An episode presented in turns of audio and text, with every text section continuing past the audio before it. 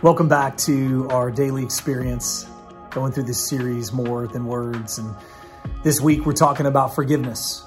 This is part of the Lord's Prayer where Jesus says, Forgive us as we forgive those who have wronged us, who've sinned against us. And um, today, as we get started, I want to ask you a question What is bidding for your attention today? Take a second and think about that. What's bidding for your attention? What has the potential to consume your attention today? Has something come to mind? I would guess that for most of us, a lot of things come to mind.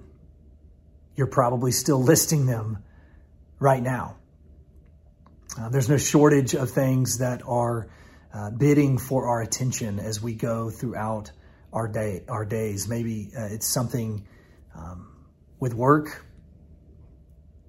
that's drawing a lot of energy and your time and your emotion. Something with family, something in a relationship, um, some other really difficult thing maybe that's going on. I don't know, but there's there's no shortage, whatever it is for you. There's no shortage of things that are bidding for our attention. And today I want to give you something else to consider. That in the midst of all of those things, much of which are probably great things and things that do need our attention, they do need thing, they do need us to focus on them, take some time to focus on them. Today I want to give you something else to consider, and it's from the um, author of Hebrews. We don't know who wrote the book of Hebrews, but um, in Hebrews chapter 12, first three verses, I want to encourage us with today as different things are trying to pull our attention in different directions. Here's what it says Therefore, since we are surrounded by such a great cloud of witnesses, let us throw off everything that hinders and the sin that so easily entangles, and let us run with perseverance the race marked out for us let us fix our eyes on Jesus. What a great word picture. To fix our eyes on Jesus. And at this point, when this was written, Jesus was not walking around the earth anymore. He had uh, died on the cross, resurrected, and ascended into heaven. And so the author of this letter, who's encouraging his, his Christian audience to fix their eyes on Jesus, he wasn't saying physically fix your eyes on Jesus. He's obviously talking about um, uh, an intangible fixing of our eyes, our spiritual eyes, our emotional eyes, our mental eyes, essentially setting our soul's direction in the direction of Jesus. Let us fix our eyes on Jesus. So many different things pulling at our attention. I'm sure the first century audience had their own version of that as well. And still, the author of Hebrews would say, no, we need to fix our eyes on Jesus. It doesn't mean that those things don't get done and we don't, don't still think about those things, but through them all, there is a way to do them in a way that is honoring to our Savior.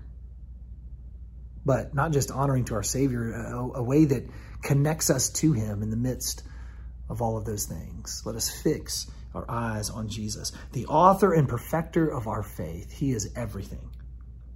Who for the joy set before him endured the cross. He endured the cross for me and for you, scorning its shame, and sat down at the right hand of the throne of God. Consider him. I love those two words. Consider him. In all the things that you're considering in life, Consider him. Think on him, dwell on him, consider him who endured such opposition from sinful man, so that you will not grow weary and lose heart. As we thought about this week, the people that have wronged us, uh, treated us poorly, uh, said things, did things that, that hurt us, as we consider Jesus, there's so much that he experienced from sinful men. Consider him who endured such opposition from sinful men. Jesus went through all of it, yet still went to the cross for all of us. And as we consider him, The effect is that we will not grow weary and lose heart. If we consider Him, then all of a sudden the thing that that person wronged us with, we see it in a little bit different light. We don't minimize it, we don't excuse it away. It's still potentially a hurtful thing, a wrong thing, but when we consider Him, it gives us the power to forgive.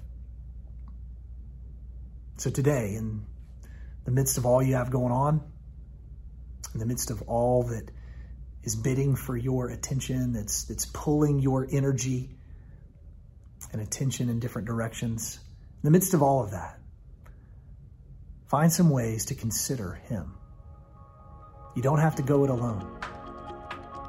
You can live connected to your Heavenly Father, the Savior who loves you, and the Holy Spirit who empowers you. Consider Him. We'll see you next time.